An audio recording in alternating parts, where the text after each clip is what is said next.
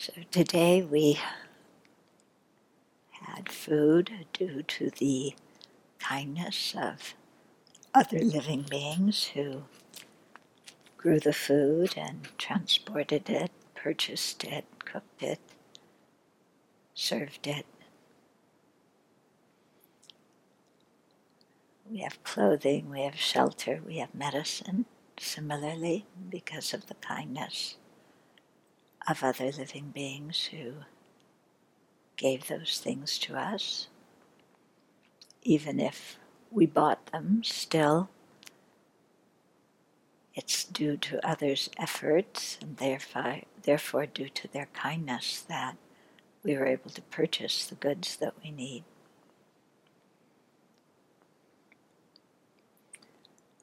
And so to really uh, rest the mind in feeling our interdependence with all living beings, kindness of all living beings,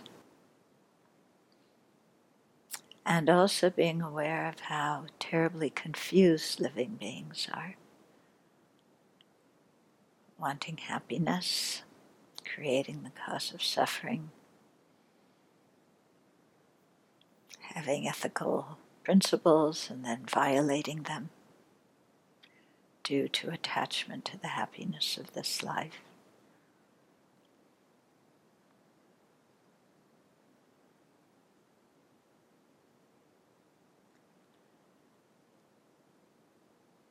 So let's let our hearts open with compassion to other living beings who mean well but create the cause of suffering for others and especially for themselves.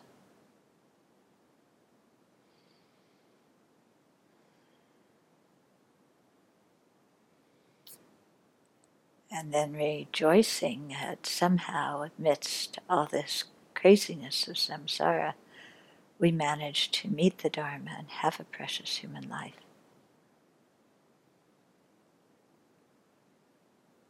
Then let's rejoice our amazing opportunity and know that we have to use it in a beneficial way.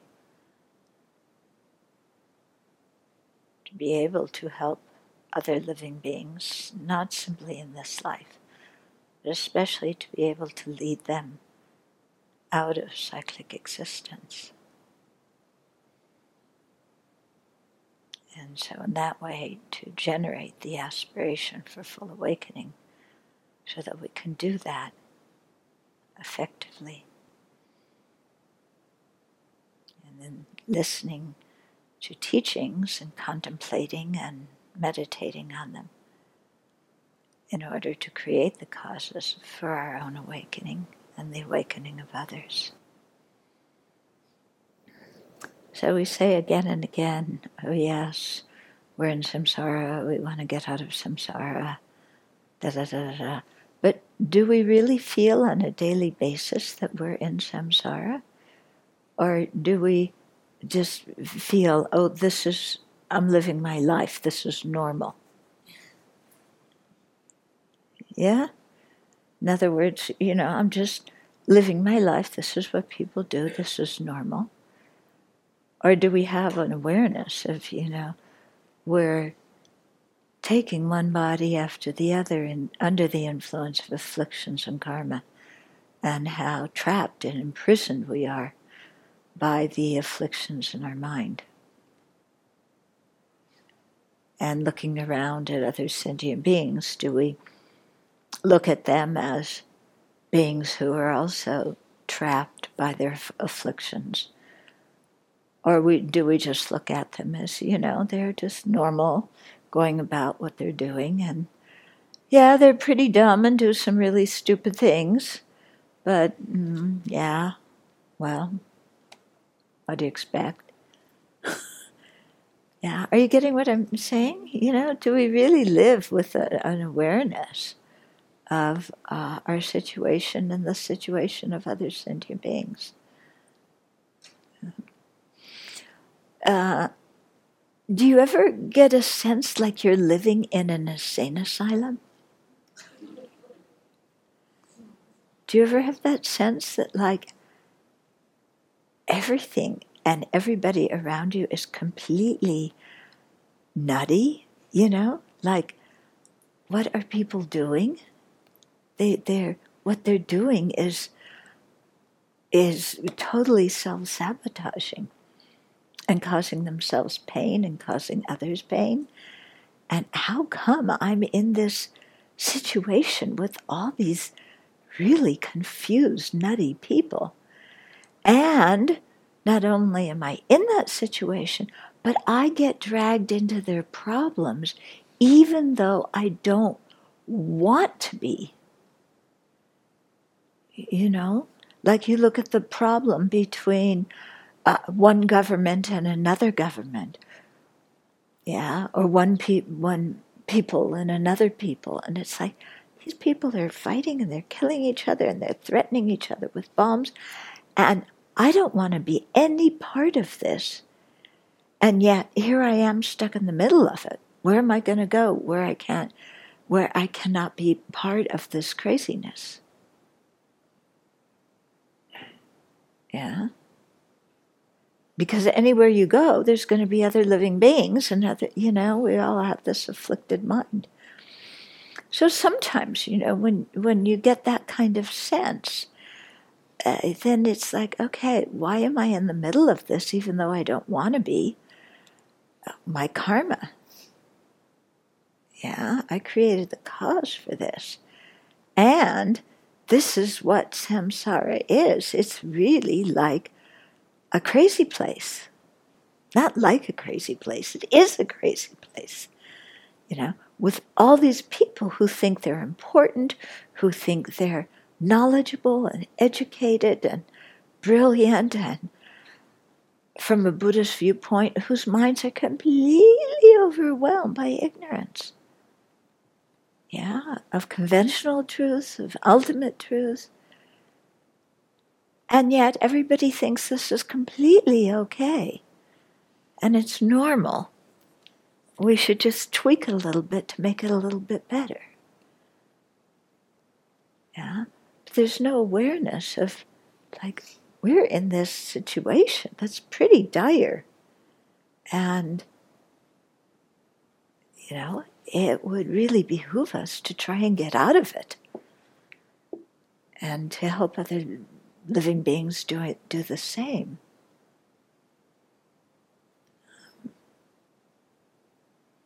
So every once in a while that comes, and then we go back to, yeah, this is just normal. And, and yeah, what's for breakfast? What's for lunch? What's for dinner? okay. So it's good, you know, the more we can have this awareness of what our situation is, the more then we can have the aspiration to, for awakening and for liberation, and then the more we can create the causes for those instead of just kind of bumbling along in our lives and, you know, doing what we always do and doing what's expected of us and like that. Mm-hmm. Yeah. Well, today was the day of the, the Comey trust, uh, testimony in in the Senate. Yeah. All these people who think they're so important. Uh, such such amazing confusion. I'm not saying that I'm not confused. I sure am. But every once in a while, I know I am. okay, so we're on the last few verses of Precious Garland. Yeah. Are you already feeling some nostalgia? And I want to start it all over again, you know? I mean, it was such an incredible text. Yeah. I mean, especially after teaching it in Portland this last weekend. It's like so much fun. Okay, so we're in the last, this section. It's called Conduct Yourself in the Best Way in All Situations. Okay, so here Nagarjuna is giving the king and us some very good suggestions and advice about how to conduct ourselves wherever we are.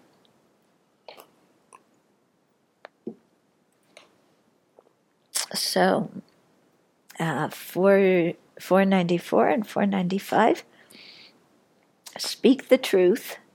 He says that so much, doesn't he? All throughout this text truth, truth, truth. Speak the truth and speak gently to beings. Be pleasant, unassailable, and skilled in public policy. Do not wish to humiliate others. Be independent and always speak well.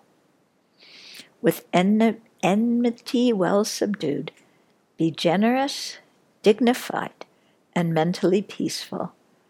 Do not procrastinate and do not be rash. Do not be dishonest and be courteous. Woo! All things that our parents tried to teach us. Yeah, but I don't know. Okay, so always speak the truth. You know, be honest with ourselves, be honest with other living beings. Remember, being honest with ourselves meaning means also letting go of this whole negative diatribe about how incompetent we are and how bad we are and how nobody loves us and all that kind of rubbish. Okay, so speak the truth. Get rid of that kind of rubbish. And don't, uh, yeah. And remember, that for Nagarjuna, the truth is not only factual true, factually true, but it's said with a good motivation. It's not said with the motivation to harm others. Okay, speak gently to, to beings, so speak with a good motivation, speak the truth. Yeah. Um, help other living beings feel at ease around you by speaking gently and kindly. Yeah. If we're irascible, if we are, have harsh words, if we have the intention to harm, then people are not going to feel comfortable about around us. And even if we want to benefit them, they aren't going to be near us long enough for us to benefit them because they'll just think of us and go in the other direction. Okay? So speak gently to living beings. Be pleasant. Okay? So, uh, you know, be the kind of person so that even if people think of us, yeah, that they have a good feeling. When they think of us, they think, oh, that's a kind person. That's someone with good ethical conduct. In other words, we can be inspirational if you try and be inspiring to others, forget it. Yeah, don't try and be a good example for others. If you try and be a good example, others see right through it. If you practice well and are a good example, then it works. Okay, but if you try to be a good example, okay, so we have to develop these qualities in us, and when we have these qualities, then automatically we become a good example. Okay? Be um, pleasant, yeah. Um, yeah. Because, and be truthful, because that's the basis of trust. And without trust and without truth, then anything we do is going to be suspect. And you can see how that is now, you know, in our public discourse. People won't trust what the other people say, you know, because they're not sure who's telling the truth and who's not telling the truth. Okay? Um, in speaking pleasant, we need to know, like, what to say and what not to say, to have a sense of where people are at when do, do people when are people receptive to us asking a more personal question about what's going on with us and when are do people just want to be left alone and are asking a question would seem very intrusive to them. Yeah. When are, are people looking for our ideas or our opinions, and when do people just want us to listen to what they're saying? So, to develop some kind of sensitivity to this so that we can really be um, beneficial. Yeah. Be unassailable. In other words, explain the Dharma, um, the precious Dharma that's difficult for people to encounter, um, and explain it to the people that you encounter. And so here he's he's uh, talking about the people, you know, if if you're a monastic or if you're a teacher or whatever, the people who are coming to you for instruction. So be sure to take care of them. Eh, or even if you're talking to friends, then to share the Dharma with others. You don't have to use a lot of Buddhist vocabulary. In fact, it's better not to do that when you're talking to people who aren't Buddhist.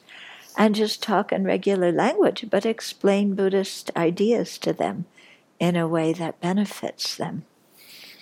Okay? If people in your circle, you know, the people you're living with, or the people you're teaching, um, yeah, if they have, uh, try and help them to have good co- ethical conduct. And if they don't, then teach them, you know, what good ethical conduct is. Teach them what is proper behavior and what isn't proper behavior and how to make amends and how to do purification. Okay? So, um, teach, you know, teach them the Dharma according to their ability according to whatever level they're at. Okay? And then Khensur Rinpoche says, don't simply throw up your hands and say, There's no point in explaining the Dharma to you. You will never understand. And even if you did, you won't practice. So just forget it. okay? So Khensur Rinpoche says, Don't do that. Yeah. So uh, remember, we're bodhisattvas in training, so we have to learn to uh, endure sentient beings' stupidagios. Okay? And then don't humiliate them.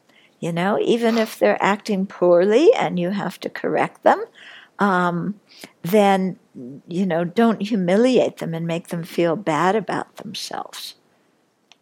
Okay, because that's really terrible when somebody humiliates you and, you know, makes you feel bad. That that's not kindness.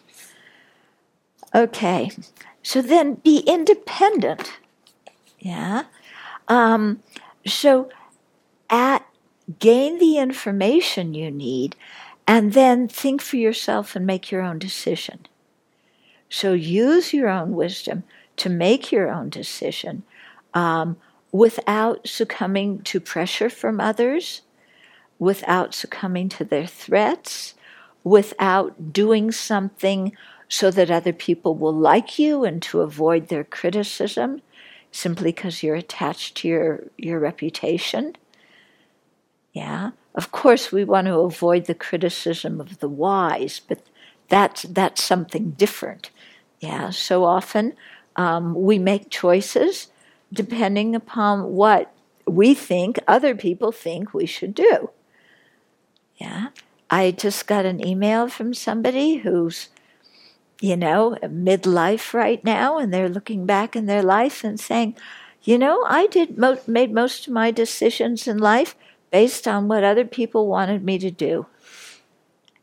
And I've never really been true to my own self.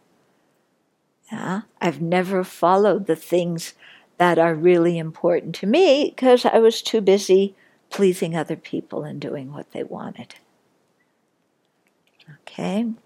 So, uh, you know, be able to, when it says be independent, it means in our mind to be able to think for ourselves and come to good conclusions and not just wander around going, I don't know what to do, you know. Um, I remember one time, because you know, people sometimes think that they have to ask their spiritual mentor every tiny little thing they do. And I remember Lama Yeshe one time just saying, Next time they're going to ask me where to go pee pee. Develop your own wisdom, dear. Yeah. And I think that's that was a, a strong statement to people who, you know, had the wrong idea of what relying on their teacher meant because they thought they were supposed to be and this is what's sometimes misleading about the analogies it gives about how to relate to a teacher is they feel like they should be little like little puppy dogs or little children and always tag along and say what do i do? What do i do? What do i do? You know? And maybe some teachers like that lama yeshe certain, certainly didn't and um, uh, reading this too, it made me think before, uh, you know, s- setting up the Abbey, I did a lot of reading and asking other people for things, uh, you know, advice. And I read St. Benedict's Rule. And, you know, because they have a community that's functioned hundreds of years, you know, what are they doing? And one thing really struck me, what St. Benedict said is he's you know because they have a hierarchy you know the postulants and the novices and you know the different levels that they have. And he said when you have a community meeting let everybody speak. Everybody should share their ideas. Yeah? Because even the the young people or the new people they might have very good ideas so get all the ideas you can, let everybody speak, and then think which ideas are going to work best, which ideas function for this situation. Yeah. And then the seniors, you know, make the decision. Or I think maybe in their community, the abbot or abbess makes the decision. The Buddha set it up so that, uh, you know, the Sangha makes the decision, meaning the fully ordained people. Um, okay, and I thought, gee, that's really good because uh, I've lived in a lot of communities and where people don't have a voice, then uh, they feel stifled. And it so it goes much better if people have a voice. And many times, like St. Benedict said, people, young people have good ideas that older people didn't think about. Yeah. But then, having collected the ideas, you need to think for yourself and not just do something because somebody else wants you to, or somebody else is going to be upset if you don't do it, or somebody is threatening you, or whatever. Yeah. To, to do what you think is right. Mm-hmm. Okay. Then, with enmity well subdued, so, you know, our temper is well subdued, be generous. Yeah, so have a generous heart. Yeah. It doesn't mean we need to go around, you know, giving everybody presents all the time. Um, but if we have a generous heart, because there's much more to give than material things. Sometimes giving encouragement is much more important. Giving a smile. Yeah, giving love, giving protection, giving the Dharma, many things to give. But to have a generous heart, be dignified. Yeah?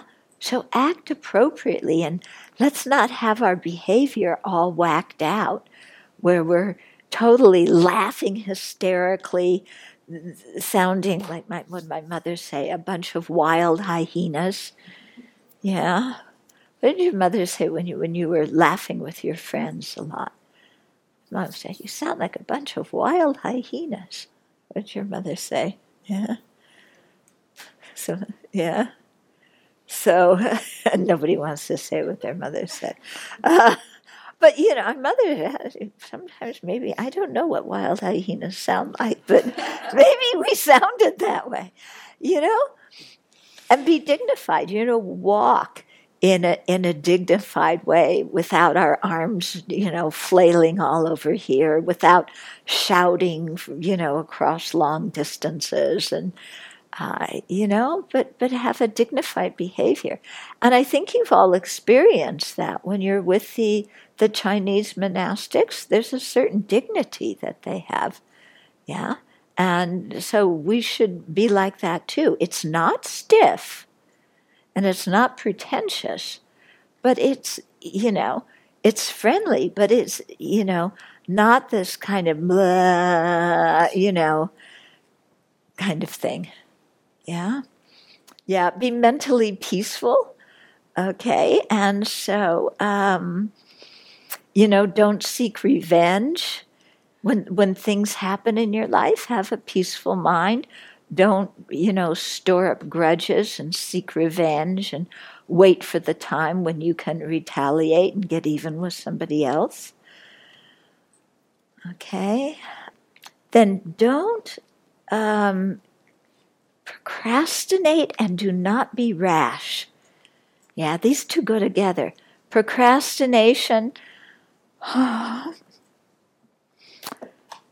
Oh, I'll do that later. Yeah. So don't be procrastinating when we're just like, yeah, yeah, mañana en la mañana. I'll take it later. I don't feel like doing it now. Somebody else can do it. You know, after they remind me another five times, I'll get around to it. Um, you know, so don't procrastinate. Be be responsible, especially when other people are counting on you to do something. But also don't be rash you know, rash, impulsive, we make a quick decision without contemplating things well. To procrastinate, you take so long to make a decision that your decisions doesn't fit the situation by the time you make it. Or being rash, where we just, you know, do the first impulsive thing that pops into our mind without thinking of its effects on other people or its effects on us. Okay? So don't go to either of those extremes. Okay? In other words, be conscientious, be, be thoughtful. Yeah? Do not be dishonest. So uh, these two mental factors, pretension and deceit, pretending to have good qualities we don't have, uh, and deceit, pretend, you know, hiding bad qualities or pretending not to have faults that we do have. So instead of being dishonest and making ourselves appear to be something that we aren't, then we should be truthful and honest. Yeah? But not in a way that, you know, makes other people feel like they have to take care of us. You know, sometimes we're truthful and honest, and people say, How are you? Oh, I'm terrible. And then all of a sudden, the other person, you know, it hooks them into feeling obligated to solve our problem, you know, which is not good from their point of view. They should not, nobody else should feel like they have to solve somebody else's problem. So we shouldn't act in ways where we try and hook people into doing that.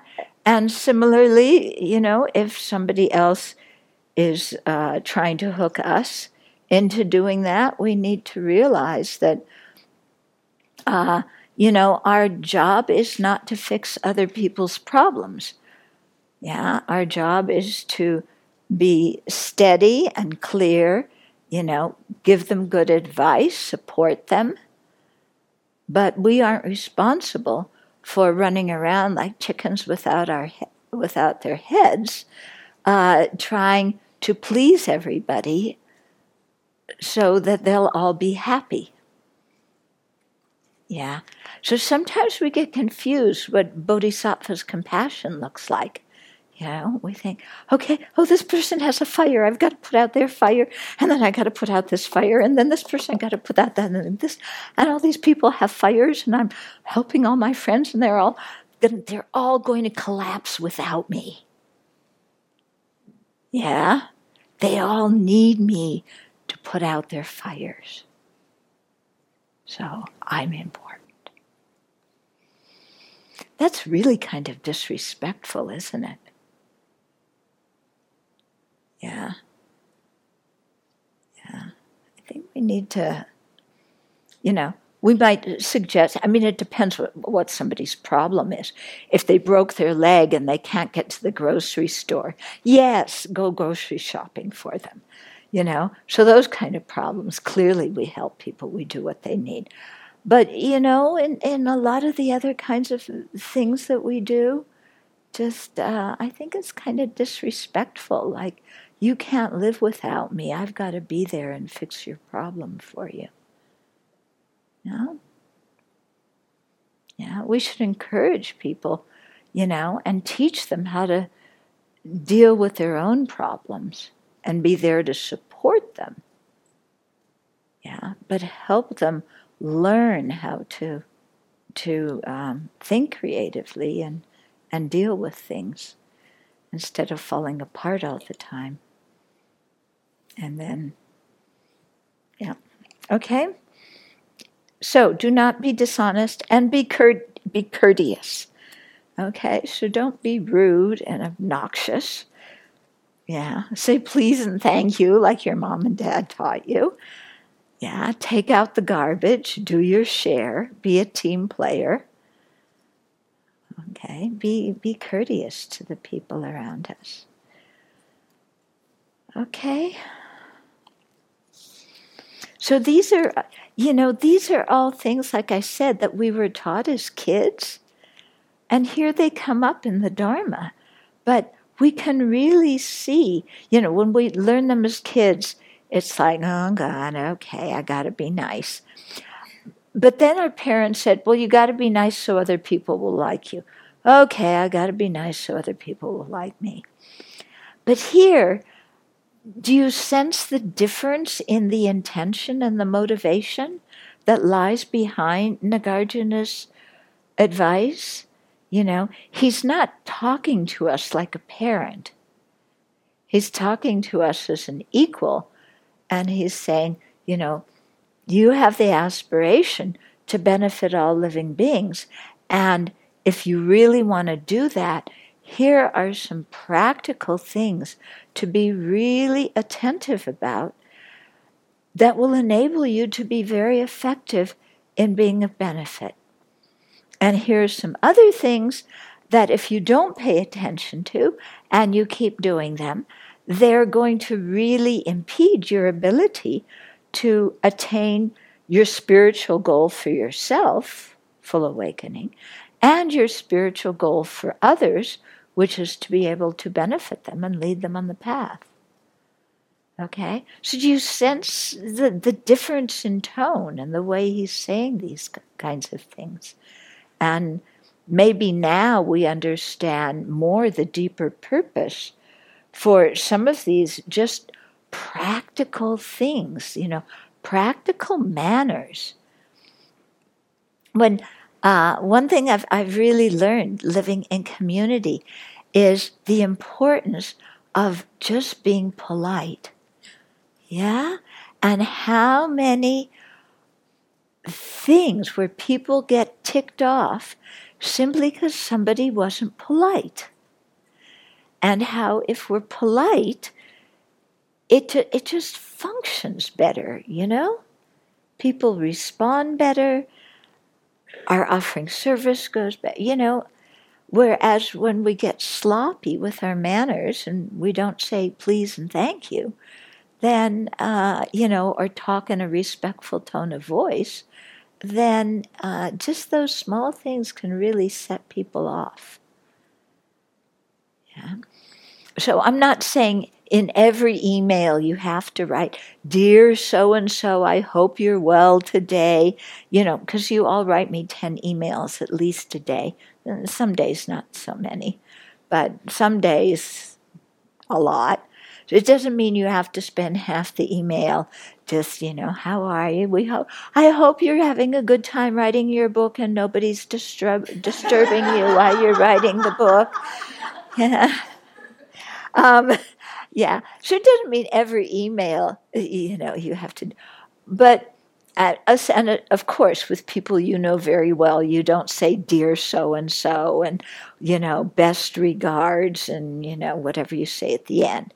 Um, but still, to be polite in in the email, yeah, and and I think that sometimes, I mean, in e- in email you can really misread it and get the wrong tone of voice. But I think sometimes when we're writing it, depending upon what's going on in our mind, it's like we may use the same words, but sometimes we type them and it's like grrr, and the other times we type the same words and it's like hmm. Do you know what I mean? Yeah. Yeah, I know. Sometimes I, when I'm irritated, I'll, I'll I might just say, you know, please send me this, and I'm writing, please send me this, but I'm saying, please send me this after you've made how many mistakes. You know, I don't write the at that part, you know. But I think, you know, sometimes it can it can go through, you know, and that's a lot different than please send me this. Yeah. So, I mean, of, of course, we should be sure and try not to misread people's tones in their emails and impute things.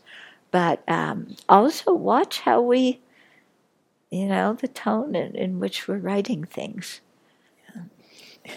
And to some extent, you have to give up caring what people think about you, you know.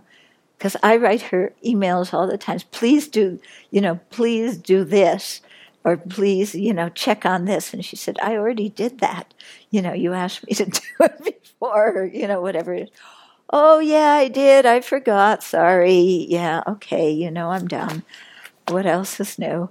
Um, you know, so just, yeah, chill out a little bit. no? No, I don't think so at all.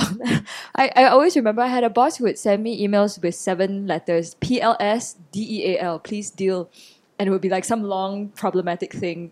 I'd be like, with no guidance. Oh. so th- those were mm, okay. And okay. I used to feel very sad. Like, couldn't you at least talk to me? Write one sentence, you know, please deal. yeah. Yeah. Well, now, yeah, people don't even write full sentences or spell the whole wo- words are out. Yeah.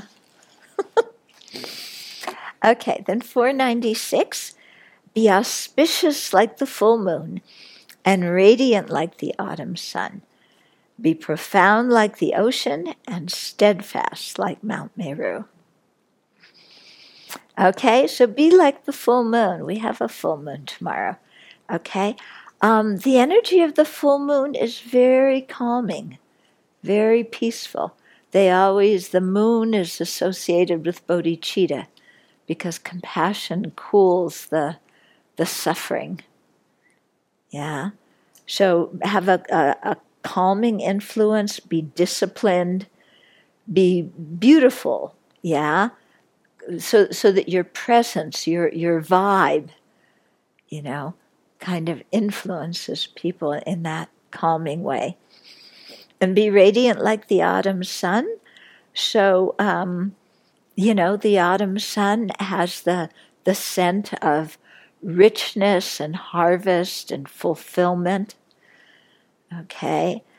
Um, yeah, hopefulness, things are growing, things are coming together. Yeah, so encouraging. Be profound like the ocean. So when you share the teachings and when you share advice, you know, really uh, be deep and, uh, you know, sincere and wise in, in what you're counseling others. And then be as steadfast and stable like Mount Meru, okay? So that just, you know, our conduct from day to day is pretty stable. So that when you know people see us from one day to the next they they kind of have an idea of how we're going to act you know? You know because there's some people and from one day to the next you don't know who you're going to meet.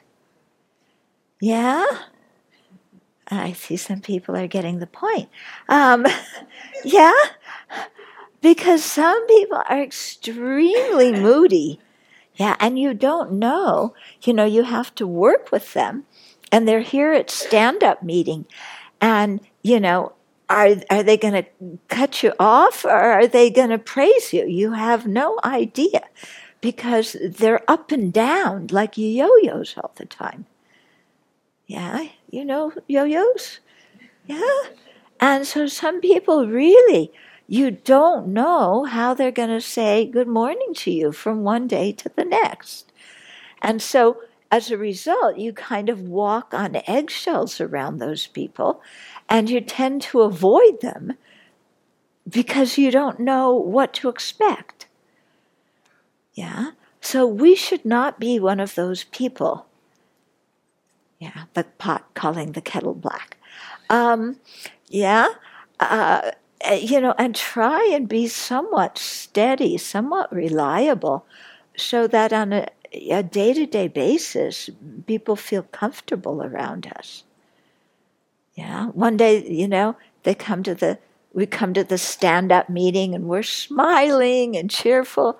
Next day we come up come to the stand up meeting. We sound like Mudita, you know. hiss, hiss, you know. yeah. And people are going, What did I do? You know, what did the whole community do? Nothing. It's just this person is having a mudita day. okay. Of course, mudita, you know, sometimes she's like that. And she's a good example. Yeah? Sometimes she is so sweet, this kitty. You can hold her, you can pet her, she curls up on your lap. And sometimes, you know, so eh, from one day to the next, you don't know what you're getting with her. And actually, from one moment to the next, you don't know. Because she can be curled up, purring in your lap, and then bite you. Yeah? So we should not be like that. Okay? we should be somehow, you know, kind of more consistent, more pleasant, so that people don't have to be on their guard or, you know, anxious around us. Then uh, 497, freed from all negativities and adorned with all good qualities, be the sustenance of all beings and become omniscient. Okay? So be free of all negativities so abandon everything that needs to be abandoned on the path. Yeah, purify everything that needs to be purified in your mind. Be adorned with all good qualities. Realize everything that is to be realized on the path. Practice everything that's to be practiced. Develop all the good qualities that are to be developed. Yeah. And then we're adorned with good qualities. Okay? Worldly people wear jewelry and adorn themselves with jewelry. Um, spiritual people are adorned by their own good qualities. When we look at, at statues, uh, like when we look at uh, a statue of Tara, you know, or Chenrezig, all the jewels and so on that, that, that they wear um, are symbolic of you know the 10 perfections the 10 buddha qualities all sorts of they're symbolic of good qualities so they're adorned by their good qualities they don't need jewels to be beautiful yeah worldly people wear jewels because we don't you know they don't feel beautiful yeah. so i need to look beautiful so people will like me so you know i'll adorn myself.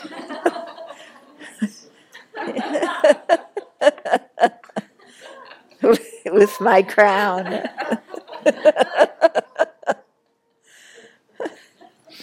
Lama Yeshe used to do that.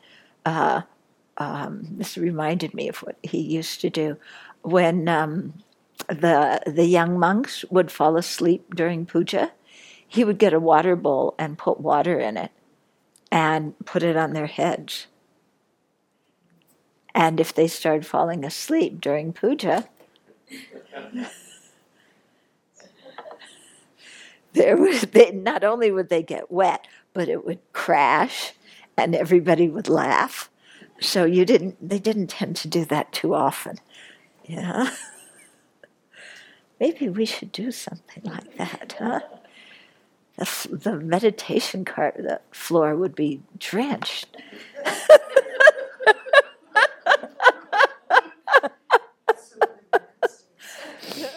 okay. Yeah, I got a squirt gun once, remember? But it didn't work very well. I need a, a good squirt gun. Well, Yeah. on the World Wide Web, so guess gonna. You guess what? We're going to get boxes of squirt guns.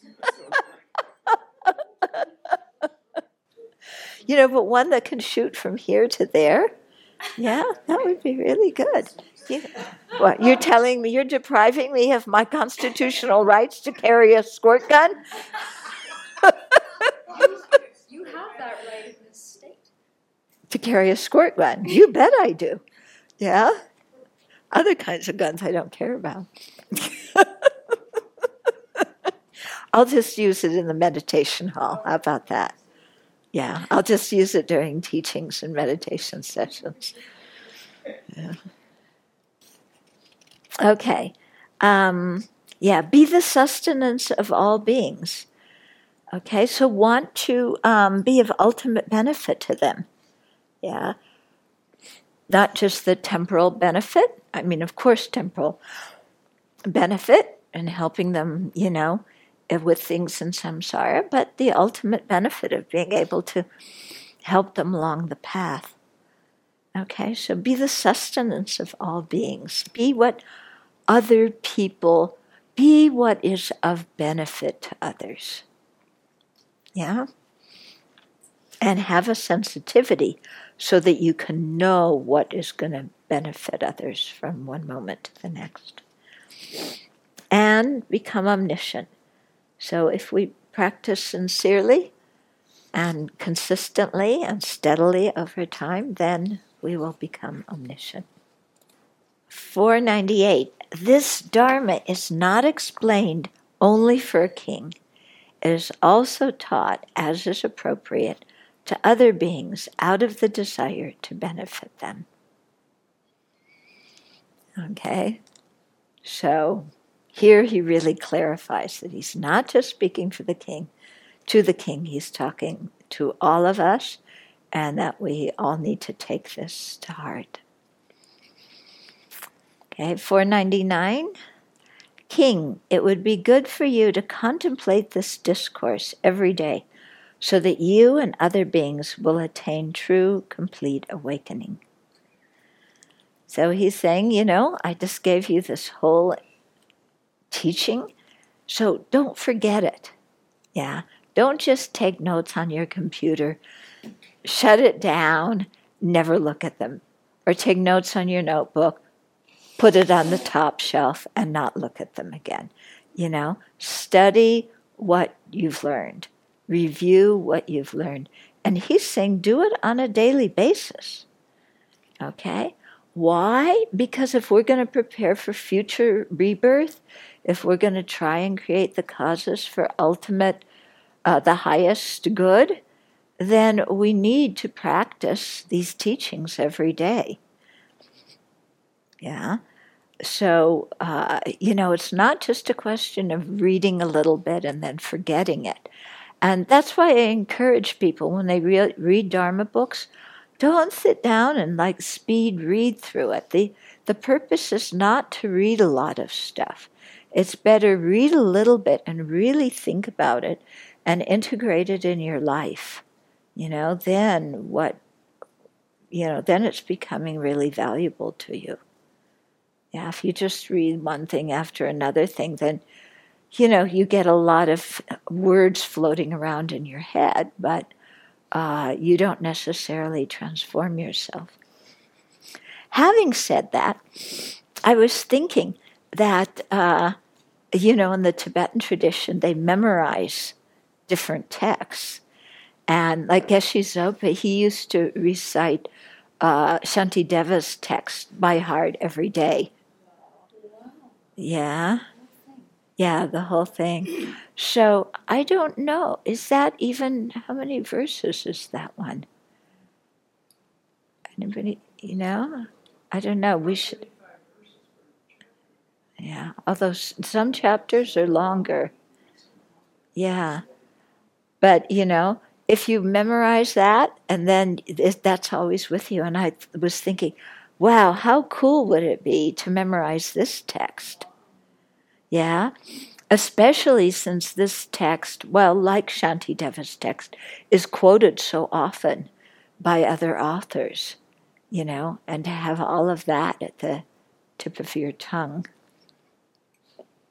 When His Holiness uh, gave a, an initiation or a jenang a few years back in India, the commitment was uh, he gave us um, maybe one, two, three, maybe about eight verses from uh, this text. And he said, Your commitment is to recite and think about these every day. I thought, what a far out commitment. That I like that kind of commitment, you know? because that'll get me to think about things. Okay, then verse 500 Be ethical and have the highest respect for spiritual mentors. Be patient, devoid of jealousy and greed. Enjoy the wealth of aiding others without expectations of return, and be helpful to those who are deprived. Be devoted to the Supreme, avoid those who are not and embrace the Dharma. For the sake of awakening, this is what those who seek it should always do. Okay, so this is his final advice in the fifth, 500th chap- verse. Okay, again, be ethical. He started with this at the beginning. Be ethical. That's what you need to have a higher rebirth. You know, again, it's coming. Be ethical. Have the highest respect for spiritual mentors. So, spiritual mentors are sometimes said to be the foundation or the root of the practice. So, we have to understand what that means because sometimes people mistake it and think it means the whole practice. Yeah. A root is the part of the plant where you gain nourishment, and the root is under the ground and it helps stabilize the rest of the plant. So, you know, likewise, our spiritual mentors are the ones from whom we gain the nourishment of the Dharma because they teach us and guide us and counsel us. And they're the ones who stabilize us and keep us firm in the Dharma ground. Okay.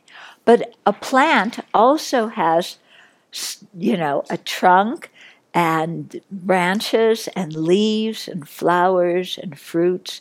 So there's a whole lot else besides the root. Yeah. So, you know, we need to, to cultivate many things in the path, but the the root helps nourish the other things that we want to grow and it helps keep stabilize us in the ground of the Dharma. Okay? But it's for the purpose. If you just had the root and you didn't grow a trunk and branches and leaves and twigs and flowers and fruits, it would be useless. Yeah? Okay, be patient. You know, have fortitude. Don't fly off the handle. Don't expect people to change instantaneously. Recognize it's going to take them a while.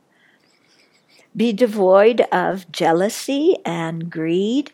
So, especially as Dharma practitioners, it's important not to be jealous of each other.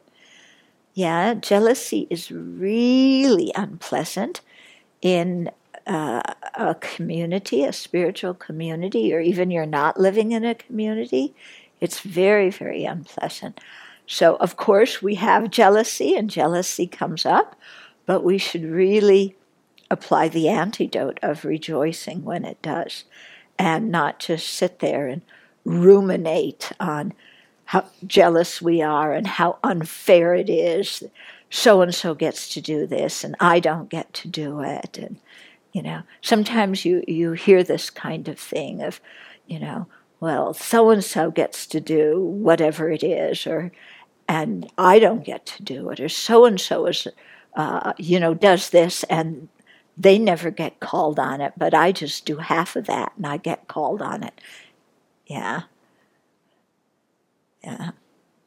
So and so, you know, if they don't show up for for dishes, you know, nobody somebody steps in, nobody says something. But if I'm a few minutes late, then, you know, they get on my case or, you know, so and so gets to so and so hides food in their room and you know, but when I try and do it then, you know, I get caught on it, you know. It's not fair. And that kind of jealousy, you know, saying, well, somebody else gets to do it. How come they get to do it and I don't get to do it? You know, that that is, you know what that mind, that mind indicates? It's re, it's saying, I don't want to train my mind. I really want to do all these other things that other people get to do without being mis- without being noticed. I really want to be able to do them. Yeah. And then, so if you're thinking like that, you know, so and so gets to, and they don't get called on it, but I get called, I don't need to do it. I got to do it, they don't. You know, it's really saying, I don't want to train my mind. I really want to do all those things. Yeah? Other people are doing them. Why can't I? Okay. And then you have to stop and think yeah, well, what kind of karma am I going to do I create if I do that? And if I do have those uh, privileges that other people have, or if I do succeed in doing something behind the back, someone else's back, that like other people do, is that really helping me on the path? Yeah? So comparing ourselves to others and saying they get to do it, but I don't. Yeah. That's really indicative of not wanting to, to train our mind. Isn't it? Yeah. So then then we have to ask, well, what am I doing if I don't want to train my mind? comparing ourselves to others and what they get to do and what we don't get to do, that's not the, the purpose. Yeah, the purpose is to train our mind. Hmm? So, this kind of thing. So, I know I've heard some people say, Venerable Chodron has snacks in her room. How come I can't have snacks in my room? You know, she gets to do it. How come I don't? Well, actually, um, in a monastery, there are certain areas that are quote, quote, tied up. It means that the Sangha performs a Sangha Karman, and though, that means that those areas are okay to leave food in un- overnight. And the food belongs to the Sangha. The food does not belong to the individual. Okay? So, one of the areas is in the kitchen and the snack tables, and the snack table there, the snack tables here, and my foyer. Yeah. Why is my foyer one of them? Because I make food offerings every day. And I would prefer not to have to walk through the snow in the morning to go to the kitchen in the winter to get my food offering every day. And it's very helpful to have food there that I can take out and use, you know. And also when I need a snack, then to have something there. But that food belongs to the abbey, it doesn't belong to me. And the Sangha's done the ceremony to make that a, a you know, a tied up place where food can be kept overnight. So I make sure every night that any food is out there, it's not in my room. Okay? So, any of you that are wondering about it, you know, each night going, she has food in her room and I don't. Yeah. Will you have a hot shower in the room, in the building you live in, and I don't? Okay, want to trade? okay, so, you know, don't start comparing yourself to others and and have this mind of you know so and so gets to do it and I don't. I mean that's like we what we did when we were three years old. Yeah. And we're Dharma practitioners. We want to train our mind now. And so it doesn't matter what other people do. It matters what we're doing and saying and thinking and feeling. That's what matters. Yeah, not what's going on with other people. And if you're nice, you can come over and I'll give you a biscuit.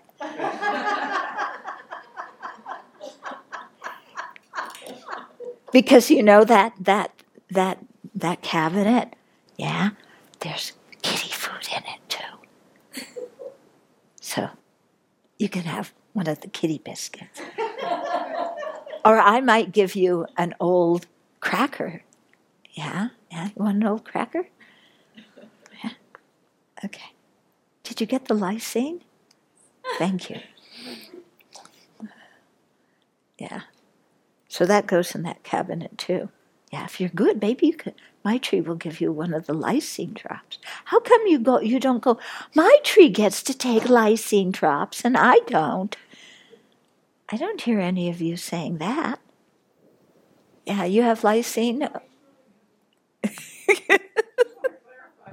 yeah. I just want to Each- clarify, each building has a tea counter with Yeah. places that are proper to have food, and everyone that lives In that is in building, building that has this. right? We're all equal in that way. Yeah, all the buildings have a tea counter. Okay, but no hot shower. Yeah. Okay. Um, yeah. So be devoid of jealousy. Be devoid of greed. More and better. More and better. I want this. I want that. Okay. Enjoy the wealth of aiding others. So feel happiness when you get to help other people. Feel happy when you're offering service. Yeah, because remember, you're offering service. You're not doing chores and working. So feel happy that you get to accumulate merit by offering service. And do this, you know, feel the wealth of aiding others without expectations of return. That one's hard. Yeah. Because, okay, I'll do something nice for you, but you at least need to acknowledge the nice thing I did. Yeah. You, I washed the dishes all alone because the other people didn't come in who were on the road. At least they should say thank you or I'm sorry. Shouldn't they? Yeah. Yeah, they definitely should. Yeah. And when I do something nice, when I do somebody else's task, then they should appreciate me and praise me and tell me how kind and wonderful and magnanimous I am. And then they should remember that they owe me a favor too. Okay? So we should help without expecting fame, without expecting praise, without expecting presence, and even without expecting a good rebirth. Just to do it because it's good to do and dedicate it. And do it with, of course, good to do because we have bodhicitta. Don't leave the bodhicitta out of it. Okay, and be helpful to those who are deprived. Yeah, so people who have less than you, help them out. Yeah, poor Shramanerika Cinderella. Yeah, who was suffering so much. Yeah, Cinderella, she's the one who Who, lo- who lost her slippers? That was Cinderella, yeah. So poor Shramanera, Cinderella, you know. Everybody else got new shoes and she didn't get new shoes. Mean older sisters. Yeah. Oh, right. Yes. Horrible older sisters who take advantage because they're senior. Yeah. The mean stepmother. Yeah. Oh. Huh? The mean stepmother. Yeah. And the mean stepmother. Is that you? Oh, although I'm, I do have a stepmother, Yeah. she might fall in that category. yeah. So poor Cinderella, you know, she just vacuums all day. Yeah, she mops all day. She cooks all day. Yeah, of course, she tastes all the food that she eats. Yeah. She, you know, poor Cinderella. Oh, then she has to go work in the forest. Then she has to clean the kitty box. Nobody wants to clean the kitty box. You know, we'll sweep around the kitty box, but we won't clean the kitty box. You know, do you know we almost had a revolt this morning? Yeah. I came in here and looked at that kitty box, and I was expecting those four kitties to go, clean our kitty box. It's filthy. You human beings are disgusting. Yes. Okay. So, helpful to those who are deprived. Hmm? Really think about that one. Be devoted to the supreme, so be devoted to people who have good qualities. Seek out people who are who have good qualities, who you can learn from, who you can follow the example of. And you know, watching how other people act is an incredible way to learn. Sometimes we are so dense. Yeah. We just we expect people to tell us everything we need to learn. And one thing you really learn when, when you go for your full ordination is you have to keep your eyes open. At least I did, because I didn't have translation for most of the time. And I had to watch who's doing what when. Yeah, and copy the behavior of other people because they weren't going to tell me because they didn't speak English. Yeah. And so you learn a lot when you watch how other people behave. It's a skill. We need to learn by doing that instead of just, you know, we walk from one place to the other and we're totally blind uh, to the people around us. Okay, so be devoted to the supreme, to the people with good qualities who are wise, and avoid those who are not. Okay, when he says avoid those who are not, it doesn't mean that, you know, you shun other people and you look down on them and you say, you know, you're not supreme, you're unworthy, I'm not going to be with you. That's, that's not the, the mindset of a bodhisattva. What this means is when we ourselves are weak in our discipline, then we don't hang around other people whose discipline is not very good. Because if we do, we will soon begin to copy their way of behavior. And then we will be slide, taking the toboggan down the slippery slope. Okay? So it's better to stay with people that we respect, that we can emulate. Yeah? and not hang out with people who could be a bad influence, not because they're bad people, but because we, our mind, is undisciplined. Okay, we have to be very clear about that. We're not looking down on other people. Okay, and embrace the Dharma. So remember your purpose, remember what you're doing. You know, what is the purpose of your life? Why are you here? What are your aims? Okay, embrace the Dharma, have the Buddhist worldview. And for the sake of awakening, this is what those who seek it should always do. Okay? So Nagarjuna is saying, I taught you everything. Go to it. Yeah, if you're serious, practice it. Yeah.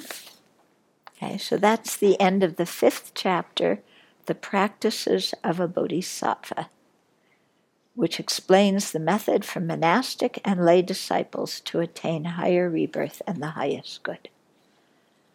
Sarvam Mangalam Bhavatu says. Okay. Anybody have the text? I'll read a bit from the beginning. Okay. I bow to the omniscient one who is utterly free of all faults and adorned with all good qualities, the sole friend of all sentient beings.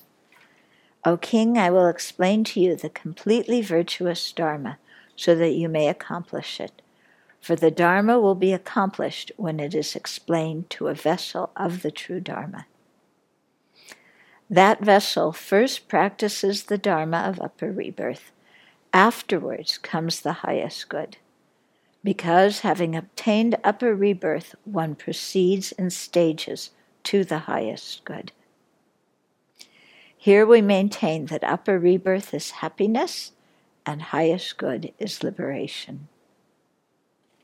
In brief, the method for attaining them is summarized as faith and wisdom. Okay, so then we'll do the uh, the debate book next. Okay, we'll start that.